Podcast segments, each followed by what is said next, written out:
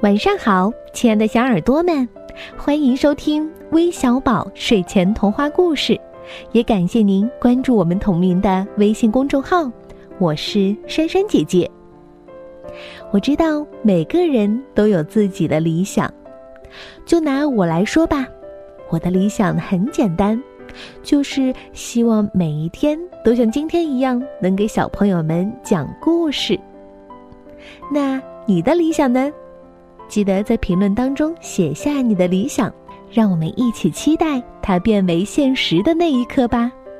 那今天我们的客串小主播来自珠海的江恩妍小朋友就要给我们讲一个关于种子的理想，一起来听他的讲述吧。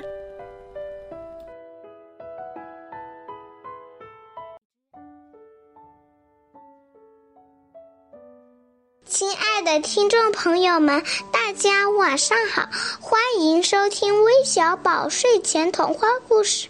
我是今天的客串主播，来自珠海的江恩妍。我今年五岁了。今天我给大家讲的故事是《种子的理想》。一阵春风落在草叶上，发出沙沙的声音。种子们知道这是他们的上课的钟声响了，他们一在位置上，伸出一个个小脑袋，听着春风的提问：“你长大了干什么？”菱角说：“我要像潜水员那样探索湖里的秘密。”蒲公英轻轻地说：“我想做个小伞兵，在天空中飞翔。”落花生回答说：“我愿意在泥地里深深的扎根，给人们献出芳香的果实。”一阵春风落在草叶上，发出沙沙的声音，它好像在歌唱种子们美丽的理想。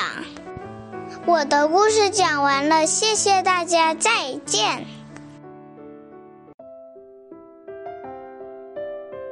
谢谢今晚的小主播江恩妍小朋友带来的种子的理想。